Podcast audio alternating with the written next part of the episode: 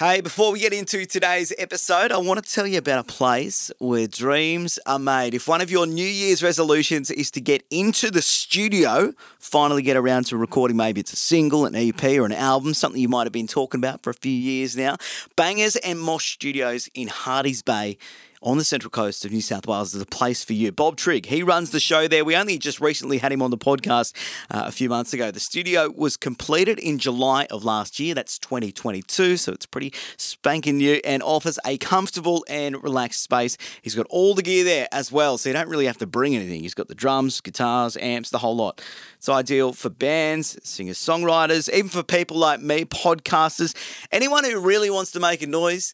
It's all happening at Bangers and Mosh Studio. Say good day to Bob. Head to bangersandmosh.com. That's bangers with a Z. Now it's time for today's episode. Let's go, boys. The Street Press Podcast with Sean Fraser. For a start, there are not enough white men doing podcasts. I've got to always support that when that comes along. I was talking to a mate today at a baby queue. Hmm? We didn't cook a baby. Oh, thank you. Yeah, that was. I just want to thank you. I'm Yeah, glad no, you it was said meat. He wouldn't shake our hand till he finished putting on his glove. Imagine what he's like during the pandemic. well, I got you here for the podcast after your big night last night, so I'm stoked with that. I get a thrill knowing that you're doing what you're doing. That's good. Well, I don't know what I'm doing today. We're just sort of just winging it. Did you moon Kylie Minogue? Yeah. Hello and welcome to the Street Press Podcast. My name is Sean Fraser. It's 2023. It's the first episode of the year. I hope you had a great New Year's and you brought in uh, 2023 in style. What did I do? Um, I was hanging out at a friend's house. We uh, we got to eight o'clock at night, had a bit of a barbecue, and I was I was actually putting the feelers out to see if anyone wanted to actually go to bed. Um, that's how well I'm going at the moment. Um, I was bloody tired, but we stayed up and uh, and we brought in the new year with uh, a couple of drinks, and I did pay for it on New Year's Day. I hope yours was spectacular too. Well, this episode is the first one that has been requested. So at the back end of each episode, if you listen each week, I'll put a call out uh, for anyone who would like to put a request in. And I usually go and chase up the artist. You know, you can put in any artist you like. And Lincoln Le Fevre, his name has been mentioned a few times in both through email, uh, through Instagram. So I hit him up and I let him know. I said, mate, a few people want to hear from you on the pod. So he was uh, he was more than happy to jump on. Really nice guy, Lincoln. Uh, he is a punk rock singer from Tasmania originally. He now resides in Melbourne. He's actually a school teacher these days. And we spoke about uh, a few of his albums that he's released, in particular 2017's Come Undone, which is the last time he wrote music. So it's incredible to think here we are, 2023, and he hasn't really touched pen to pad uh, since 2017 or even before then. So uh, we we have a chat about what what made him stop songwriting. We chat about a few of the other things that he's been doing. Like he loves a bit of woodwork, and uh, he likes building his own guitars, which is really cool. So uh, without further ado, here he is, Lincoln Le Fevre.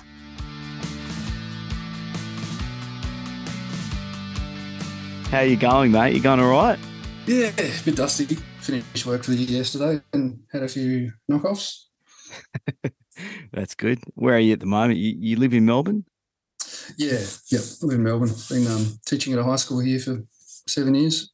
What do you teach? Um, English. You enjoy being a teacher?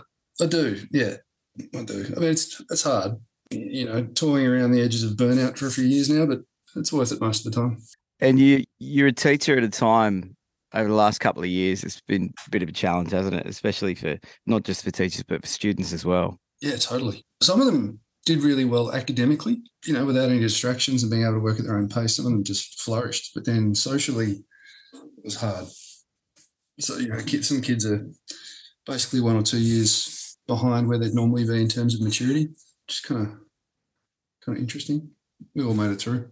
Well, you're you're in two professions really that were hit massively, being a teacher and um and the music scene as well. I kind of already, I kind of already burnt out before lockdown, mu- music wise. So I'd pretty much wrapped it up. You know, by the time lockdowns happened, I think we'd played maybe two shows in the last six months before that. And I, so I wasn't really planning on playing any uh, when lockdown happened. So uh, I mean, I was still playing it outright at that stage, and that was that was tough, sort of jamming and coming up with ideas. But um, yeah, I was kind of didn't actually impact me as much as it has everyone else in that sense. You've picked up the guitar again, though, uh, recently. You've been playing a few shows, haven't you? I've done a couple. We, um, we thought we'd have a dip at playing a show as a band again Mhm. uh, a couple of months ago back at the Curtin because we at that stage the the Curtin was going to be over, so we wanted to play there one last time. Um, of course, now they've just signed a ten year lease. They're still going, which is great. Uh, and then uh, just played a little front bar show at the Tote. Was that the show that I think you were going to have a support and then the support pulled out? So then you just did two two sets? Yeah, yeah. That's great. the, the original idea was to do two sets, Okay. and then uh, and then Jules, he, he's the band booker as well. He said, "Oh, why don't I play as well?" I said, "Yeah, all right, cool." Um, but then he got COVID. That's the thing, eh? You get through the two years of like sitting around doing nothing, and then you want to play gigs again. People get vaccinated and whatnot, and then and then there's the sickness. You actually do get sick, and then the gigs. It's just never ending. This thing. Yeah, and uh, so I've had a I've had a bass player since the very beginning. Uh, a guy called Richard. Uh, he's been with the Insiders since before we were actually called the Insiders. You know, we are just sort of jamming out ideas back in Hobart. I think in like 2006 or seven. He moved. He moved to Melbourne. Then I think he moved to Sydney or Canberra, and uh, you know we had a long time getting getting different fill-in bass players, and he'd fly down wherever he could. Eventually, a couple of months ago, he uh, well, actually, shit, it was a couple of years ago now. Yeah, he moved to Sydney for work, and like I said, that was before COVID, and, that's when we weren't really playing shows, so it wasn't a big deal. Um, my mate Tomo jumped jumped on bass and joined the band, but you know, Richard's never not going to be in the band. So when we did that last show, he was just itching to play. I think he misses playing gigs. We said, okay, well, let's organise another show so that you can play it. So we've got one booked in January.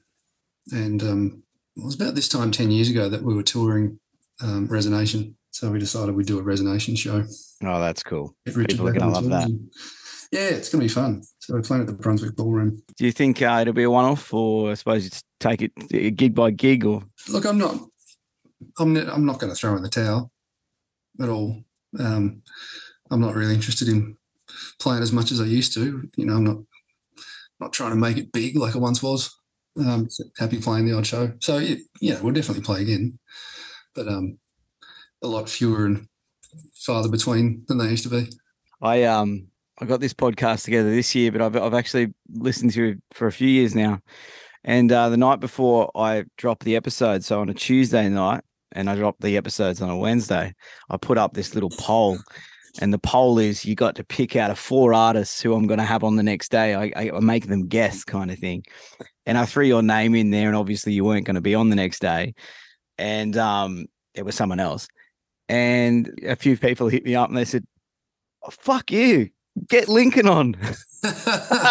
so I had two people, two or three people write that, and then I had someone contact me on email and say you should you should chat to Lincoln Le Fevre. He said, you know, he'd just be a great guest. So here we are. Here you are. Thanks, It's uh, great to have you on it. uh, out of out of our hundred or so fans, um, they're very dedicated. the songs I was just listening to you on YouTube, like, um, and there's still some songs I'm discovering by yours, but I, I love, um, I love some of the shows on YouTube that I've seen where you're, um, just playing acoustic and you just got that crowd of just people around you, you know, just all, I think it was 2013 video and just hearing everyone in the crowd singing stuff. You've got a, a really cool, tight knit following. Yeah, I mean, I started. They know all the words. they do. It's great. Um, and it's one of the most validating things to to you know be able to fly somewhere else, and uh, and even if it is only you know ten or twenty people, like they're there and they're singing sometimes louder than I can. Yeah. which is kind of fun. Um, shout out to David James Young, another podcaster who is great, great front row singer. Yeah, I guess back in 2013, I was still I was still living in Hobart, and um, even a couple of years before that, I'd, I'd just met a few people like Jamie Hay and Darren Gibson and Dave Drayton, um, and so I was able just to just to fly over to Melbourne and do little shows. Sometimes in the park, you know, we used to do park shows in Eddie Gardens, and everyone loves Jamie and Gibbo. so, you know, I might get 50, 80 people just hanging out in the park, sitting in a big circle. That's pretty good. I, I'm just guessing. I've got this vision of like long necks and um, people bring along bottles of wine or something. Is is that the case? A lot of long necks, a lot of dogs. That's cool. As you said, you're from Tassie. Uh, What, what brought you to, to Melbourne? Music or was it teaching or? Neither, to be honest. Um, I, I never wanted to because it's it's such a thing in in Tassie and probably the same in any regional, semi-regional place that it's kind of seen as a a badge of honor or a rite of passage to move, especially if you're into the arts of any kind. And so I kind of wanted to make a point of not doing that. Like my my dream, I guess, when I was younger was to to be able to stay based in Hobart, but tour anywhere and have it have it pay for itself. But then, you know, I got to my got to my thirties, and I don't know, I was, I was feeling a bit lost with a lot of things. By that stage, the rest of my band lived here in Melbourne, so I was just flying over to do shows. That would have been expensive. Well, yes and no. I mean, certainly cheaper than flying a whole band over. And it sort of got to the point where the band being here, plus, you know, a lot of my friends and support network were either from here by that stage or had moved over. It just felt like it was the right time. And, you know, if I sat back, I thought, I don't want to live in one place for my whole life, especially if I'm not really happy. So I uh, figured it was time. And do you like Melbourne? Been there a while. Yeah, I do. Sort of at the point now where everyone's, you know, that support network I had when I moved here have all moved back home again. um, It's the way. but uh, but I do like it here. And uh, yeah, just at the moment, I'm sort of really enjoying just getting out and about again, seeing Melbourne after two years of not really seeing it. It's a um bit of a magnet for the arts, isn't it, Melbourne in Australia? Yeah. I mean, everyone goes there, but I, I suppose you're not really saying that's what happened with you, but you, you just found your way there. But um, you find a lot of good good bands and, and artists uh, are all based in Melbourne, and they all know each other too. yeah, We feel left out here in Sydney, I think. but it's interesting that you know the industry is still based in Sydney, Mm. even if the venues aren't there. The industry is, and so you know you get just as many, if not more, artists coming out of coming out of Sydney, just a different place. Yeah, they just shut down Frankie's Pizza Bar. I don't know if you played there before, but Uh, I've never Uh, played there, but I'm certainly, oh, you know, I had a look at the garage sale that they're running on, on the internet. oh yeah, yeah, they're selling the um, So They're selling the men's the men's bathroom door. I'm actually I was half considering buying it. I think it'd be hilarious. Someone fucking rocking up to my house and I've just got Frankie's door as my actual bathroom door. But yeah, they got the pinball machine up for sale as well. They're selling a wooden fold-back cover for seventy-eight dollars. Yeah. The uh the the drum kit, the the house kit. I thought it was cheap. I think it was 750 bucks on there at one point. So Would have seen some use, I reckon. just like the bathroom door. hey, um, I've always loved your songs, and the thing that I love about your songs, very easy to follow. The storylines of them are very easy, and that's that's that's quite a skill in itself. Who taught you to, to write songs? Were you doing it on your own, or where did the love come from? Ooh. Yeah, I, I taught myself. I picked up a lot of stuff along the way, you know. Um, I think the first song that I wrote was in grade nine. It was for a girl called Alin that I had a crush on, and uh, apparently she still has it somewhere, but we never we never got together.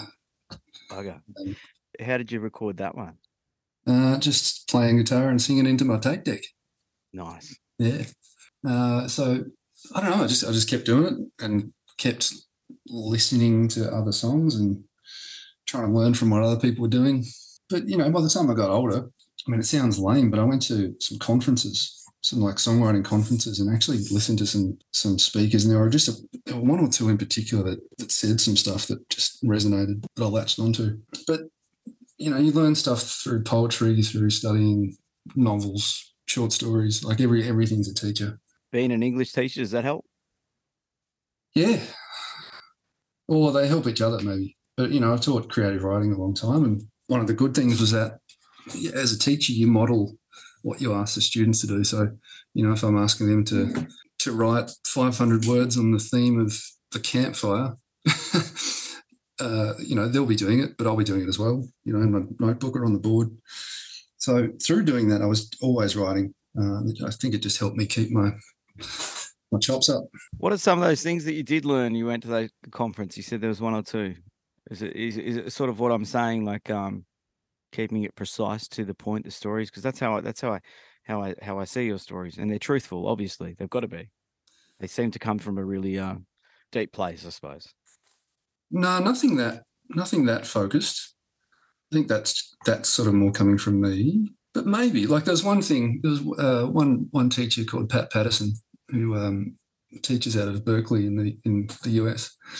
Who sort of had this idea of of just sort of mapping out mapping out your songs um, before you start writing. You know, so that you so that you know what you want to say at the start. You know what you want to come back to or repeat. You know what you want to add to it uh, with, and and so essentially you're kind of working structurally um, from the start, and then having this this idea of this um, this sort of word bank or this sort of tone or, or key that you're going to write in. Um, and you know, he talks about key not in a musical sense, but in a you know in like a, a tonal sense. So you know, you might you might write in the key of loss or the key of leaving or the key of summer or something like that. And so you just sort of do a lot of word work, things like that. I know for some people they're just sitting there with a guitar and they're they're playing a few chords and then they're just humming, um, and then they sort of get the words and match that to the humming, try and rhyme it. Is there a method to your madness? Do you go about it the same way every time? No, definitely not. A lot of the times that's exactly how it starts. You know, as I sit down, I hum, I uh, make nonsense words until it starts sounding like actual words. And then usually once I've got that, you know, those nonsense words will kind of suggest what the song's going to be about. But by that stage, I'll have like an idea for a, like a melody and, and a rhythm. And that's when I'll go away, put the guitar away and just go and nut something out. But other times, like I used to write, see, I haven't found a, a spot, a place here in Melbourne. I used to have a, there are a couple of places that I would just sit and write every day, um, every couple of days. One was a, a shitty cafe. Um, the other one was my, you know, favorite pub. And so I just I'd at least spend 20 minutes, half an hour just writing every day. And sometimes an entire song would, would take shape just on the page. And then I'd, I'd sort of work it, work the opposite way and sort of try and make it fit. Or, you know, somewhere between the two, like I'd have an idea for a song on the guitar, and then I'd, you know, look through all my pages of mostly bullshit um, and try and find the nuggets of gold in there and sort of ram them together. I haven't done it for such a long time. I need to get back into it. When was the last time you wrote a song? It was the lyrics to the first song on Come Undone. Wow, so that's the 2017, isn't it? Yeah. All right, so you haven't written in written Six a years. song. That's a long time. Yeah, I know. Does that play on your mind? Yeah. It did, but then I kind of let go. I kind of let go of it and thought, well, if you know, if that's it, then that's it. You know, I would like to. I feel good when I finish something. You know that that my favorite part of the whole process is is the actual is the end of it when you've got all these puzzle pieces and and you finally they just click into place. That's my favorite part. And I, I miss that feeling. So, you know, I would like to do that. And then you know, playing it for the first time, getting a response the first time, like I, I, I miss that. I'm actually blown away by that because uh, that Come Undone album is is amazing. It truly is really good. Like I heard it back then, and uh, just put it on this week. I love uh, not only the lyrics and the and the singing and stuff, just the way it was recorded and the and the sounds of the guitars and um, it's brilliant. But it is crazy to think you haven't written since then. I'm not trying to make you feel bad. Here. No, no, no. you know, I think it's because, well, I mean, it's a lot of reasons, if I'm being honest, but my like my mental health wasn't great when we wrote that, and it got worse afterwards. Um, and so I stopped reading. Like I just found it too hard to focus on the page. You know, I'd try reading a book and I'd get two pages in, and then just realize that I've read the same thing over and over. And so, like, I, I love reading. I love books. I love analyzing. I just can't do it. Yeah. Um, and I'm just at the moment sort of trying to get back to a, a spot where I'm reading again. And I think, I think if I can get my reading back up, then then the words will start coming again. So it seems like reading can inspire you to write. Is there Oh, other? Are there other? Absolutely. Yeah. Are there other things? Um, listening to other music, or what, what else inspires you to? Yeah, listening to other music does, but it's a bit more problematic because, you know, everyone would relate to this that, that writes. You know, the more you take inspiration from something in particular, the more you just end up um, accidentally ripping it off Yeah. Yeah, or I- purposefully ripping it off. which is fine. Paul Kelly says it's okay to do that. yeah, Just just little bits. That yeah, absolutely. he reckons a couple of his songs are bits and pieces of others, but they're just just small enough pieces that no one would notice. Quite often used to do things like, uh, you know, mate, take the melody to a Lemonhead song and then invert it, or switch it to the minor key and see what it sounds like over, over a different chord progression. So yeah, absolutely, love doing that stuff. Makes me think that I'm actually not very original. Like, there's nothing original about anything I've done. It's just all all borrowed and mashed up from something else. And There's only so many chords. yeah, I know. Does uh you know getting on stage this this month and thinking about a gig next month is that exciting for you? Do you love playing on stage? Um, yes and no. It got to the point where I didn't anymore before lockdown. That's one of the things that slowed me down. There's this thing, the great thing that happens sometimes when you're performing or when you're doing anything is you get into this this flow state um, where you are, you know, purely in the present moment. But it, it sort of goes beyond that, where you're not you're not even thinking about the present moment. There's just no thought whatsoever. You might you might finish a song and then not actually remember anything from the past Mm. three or four minutes. I miss that feeling. Um, I miss the crowd response, but I'm also too dependent on that validation that I get from the crowd response. So, um, you know, if it's not there, I can tend to come away a bit flat. But it, it, sort of got to the stage at the end where, you know, I might be playing a show and I wasn't wasn't even close to being present. I, You know, s- spend the whole show thinking about other stuff and just having a miserable time. Um, a few times where I just couldn't finish the set. Yeah? Yeah. You know, thought I was going to start crying to the microphone, so I just put the guitar away and go home. Wow. So so you're halfway through playing an acoustic show or something, not with not with the band. Not with the band. No, but you just sort of Just pack it up. close it. See you guys. Thanks. Yeah. Wow. Um, which obviously is shit for an audience, but I think it's shit for an audience to watch that kind of show anyway if I'm not feeling it. Is that when you're playing a, a lot of shows or No, I think it was more after that. So when I was playing a lot of shows, I was, you know, I had this momentum up. I was having a good time, but I think it was was after that when the momentum had sort of fizzed out a bit, and I was just feeling a bit fizzed out myself. But having said that, it's, it's different when you're playing with a band, and you know you got your mates on stage with you. What they're doing sounds amazing. It's kind of different. That's that's a bit more fun. And um, I, I was actually really dreading that last show we did at the Curtin. Um, I, I didn't want to do it, and then the the others said, "Why don't we just have a jam see see how it feels?" And so I did, and I was like, "Actually, yeah, yeah this is kind of fun." Yeah. Um, and then it got closer to the gig, and I was like, "Oh, I don't know, kind of nervous. What if I hate it?" And I, I had a great time. Kind of realised that I did actually miss playing with those guys. Um, and I, I'm actually looking forward to this one. I'm at the stage now where I'm looking forward to the show. good, Um, good. even if you know we don't sell enough tickets, who cares? It's going to be great. You're um you've been in a few bands, have you? And um Rat Cat? Sarah Rob, are you doing some covers or tell me, tell me, tell me about that. Tim Stewart, um, a friend of mine, he messaged me a couple of months ago and said, "Do you like Rat Cat?" I said, "I mean, I did in grade seven. It was actually the, the very first song that I taught myself to play on the guitar was "Don't Go Now" by Rat Cat. And yeah, he said, "Do you want to do you want to be in a Rat Cat cover band called Cat Rat?" And I was like, "You know what? Yeah." Yeah, yeah. um, bit of fun, bit of silliness. got to, I've got to learn some lyrics though, which um, is not one of my not one of my strengths. I was gonna say, do you have any tips to when it comes to lyrics and remembering other people's lyrics? Rubbish, just rubbish at it. You just got to you just got to do it and do it and do it. I know, and that's the thing. You never find the time.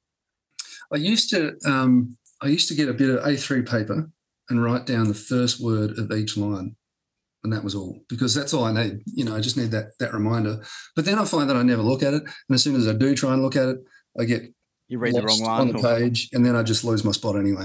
Yeah, no, look, I'm, I quite often forget the words. I played this, um, yeah, I played this gig at the Tote, and I was digging songs out of the archive, and I just some of them had to stop. One of them I had to get someone to like get their phone out and play the song so I could hear the words. so it was embarrassing, um, but yeah, I'm, I'm shit at words. I've been I've seen all sorts of things on stage and I've done all sorts of things on stage, but some of the bloopers, including like someone starting with the capo at the wrong spot and Classic. then and then fucking just try it gets to the chorus and then you can see the fear in their eyes where they know they cannot hit the chorus because the capo's way too far up the guitar. Yeah, I've seen people stop songs and move the capo down, and then you're like, oh, now it makes no sense to anyone. I'm guilty of everything you've just mentioned. yeah, So am I. So am I. It's um, and it's funny because they're the, that's the sort of shit when you when you jam all week, you're like, I've got to make sure that I've got the number next to the song, number two, so I put it on capo two, so that I don't have that. It's honestly the nightmare you think of, and then you're on stage and the nightmare occurs, and it's the worst. my uh, thankfully Richard, oh, my bass player, and and Tomo, the other bass player, are both really switched on at that shit, and they will look at me and just go, "Nah, you're in the wrong spot." um, and yeah, Richard even has a spare capo in his in his uh, pedal board because he knows that I'm going to forget it. That's the thing about the band that I've got. Um, they're they're just so good. Um, I can be having the shittest night and be fucking everything up, but they still make it sound good, and it's it's a, it's a nice luxury to have. I tell you, I know that you're a big fan of the Beatles, and um, you you reckon that you can tell if a singer has listened to the Beatles? there's this theory. It's not my it's not my theory. You know, for for my generation at least, a lot of parents were pretty strictly divided into either the Stones or the Beatles camps, um, which means that for kids like me, we we grew up either listening to one or the other. Um, I mean, of course, there was a bunch of people out there that listened to both, but there was you know reasonably clear delineation. And so the theory is that people that in their infancy and you know their early their formative years were listening to lots of lots of stuff like the Beatles, then they had this more uh, stronger innate sense of melody and harmony and, and chords or harmonic progression, I should say. Whereas for someone that listened to the Stones, they've got a stronger sense of rhythm, maybe you know something more artistic and emotive, you know, from from other things. The theory is that if someone's um, if someone's got a, a pretty strong sense of melody in their music, there's a good chance they grew up listening to the Beatles. And the theory goes that um, that's going to continue for this next generation because a lot of kids have either grown up listening to the Wiggles or Yo Gabba Gabba. Um, yeah, that's that's funny. It's a funny comparison. Uh, probably not on the same level as each other, but I suppose that's true. And they were um, the Wiggles were the cockroaches, right? Mhm. And uh, and a few of the songs that became like hot potato or whatever, they were cockroach songs. They Really? just changed. They just changed the words. That's what I believe. Uh, that's what I heard. And um, and geez, it paid off. absolutely. Maybe I should have started with children's songs. you, it's never too late. I mean, they did it later in life. And I, I was actually watching an interview with um, it was Anthony. He got pulled over by a copper because he was speeding, and the copper walked up. He winds down his window, and the copper looked at him. He said, oh, "I can't find you. My fucking son will blow up to last." so it pays to be a, a children's writer, I suppose. Next career. Anyways, uh, what do you got plans for your, your, your holidays? You, you get a few of them being a teacher, yeah? Yeah, I got a couple. Uh, I've just moved house. Yep. Uh, I haven't f- sort of really finished setting up the joint. Um, I've been making furniture. You know, around the same time that I stopped playing music, I started building shit. What are you building? Well, I've actually fin- I knocked off all my jobs. Um, last one was a just made a new guitar for for school. You know, made the bed, made made a kitchen island, benches, a bit of you know some custom jobs. So you're pretty handy Um, then. Oh, they're pretty shit, but I'm getting better. you know, I, I keep thinking, I keep looking outside my house and we've got a pretty shit outdoor setting. And I'm like, how hard is it to build a table? How hard is it to build some chairs? But I'm probably wishful thinking there. I think I'd be mm. fucking horrible. That's not hard. YouTube, YouTube Yeah. helps, doesn't it? Yeah. And what is, what does a bed cost to make? I don't even know. I think I think mine was maybe six hundred bucks. That's still expensive though, right? It is, but all the timber is Tasmanian, and there's a company down there that's called Hydrowood that have figured out a way to salvage logs that have been flooded at the bottom of lakes. So you know, back in the back in the seventies and eighties, the Hydroelectric Commission were were flooding lakes to um uh, to build hydroelectric um, uh, power stations, which is great because you know, in one on one hand, it's great because it means that Tassie is nearly 100% renewable. But it also means that we destroyed quite a bit of forest and and um, wilderness in the, in, in the process. But yeah, this company's figured out how to, to get the timber from the bottom of those hydro dams and then you know dry it out and uh, and sell it. So I wanted, yeah, I just wanted to make a bed out of that stuff. Got a couple of guitars made out of it too. Yeah. So what sort of guitars are you making? You know, like acoustic, electric? Is it a telly shape? Is it a Fender Strat? I think the acoustic will be that's a whole other level of skill that I'm not at yet. I've got a, a bit of Telly Deluxe for myself. Nice. Is it there? Uh, it's in the other room. I'd Do love you to want see it. yeah, I'd love to see it. Oh wow, else good enough to see that, but that's Mm. unreal. You can find that hanging in a shop. oh look, there's lots of shit wrong with it.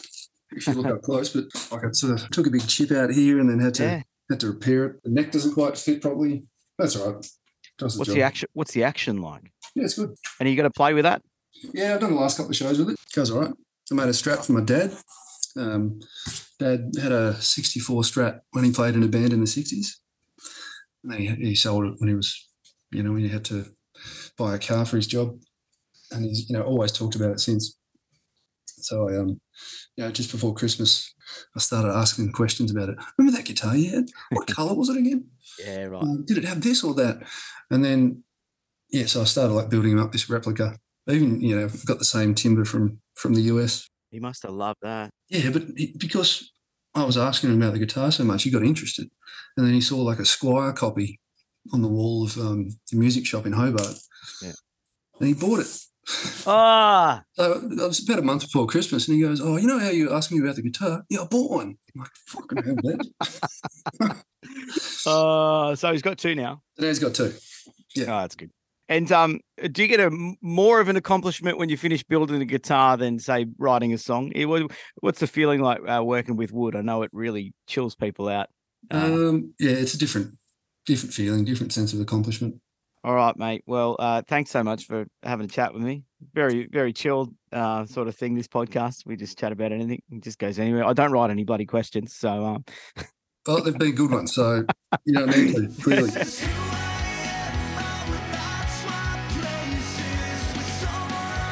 There he is, nice fella. That is Lincoln Le Fevre. Go and check him out on Spotify. You can find his music, Come Undone, that album in 2017. If you love a bit of punk rock or you just love really good, solid, wholehearted poetry, it's a great mix. So check it out. Come Undone, 2017. All right, time for this. Yeah, this is the part of the show where you can write on in, and that's what Tim Travers did. He wrote in asking if I could interview Lincoln Le Fevre which I uh, I did, as you can see. This is the episode. So uh, if you want to do that as well, hit up the streetpresspodcast.com forward slash request, put in the artist, the name of the artist, and uh, I'll hunt them down and see if they want to jump on the Street Press Pod. As for my band, the Ritzy Kids, we have a new single out this month. It's going to be released a little later, so keep your ears out for that. That's it for this week's episode. Catch you next week. Ta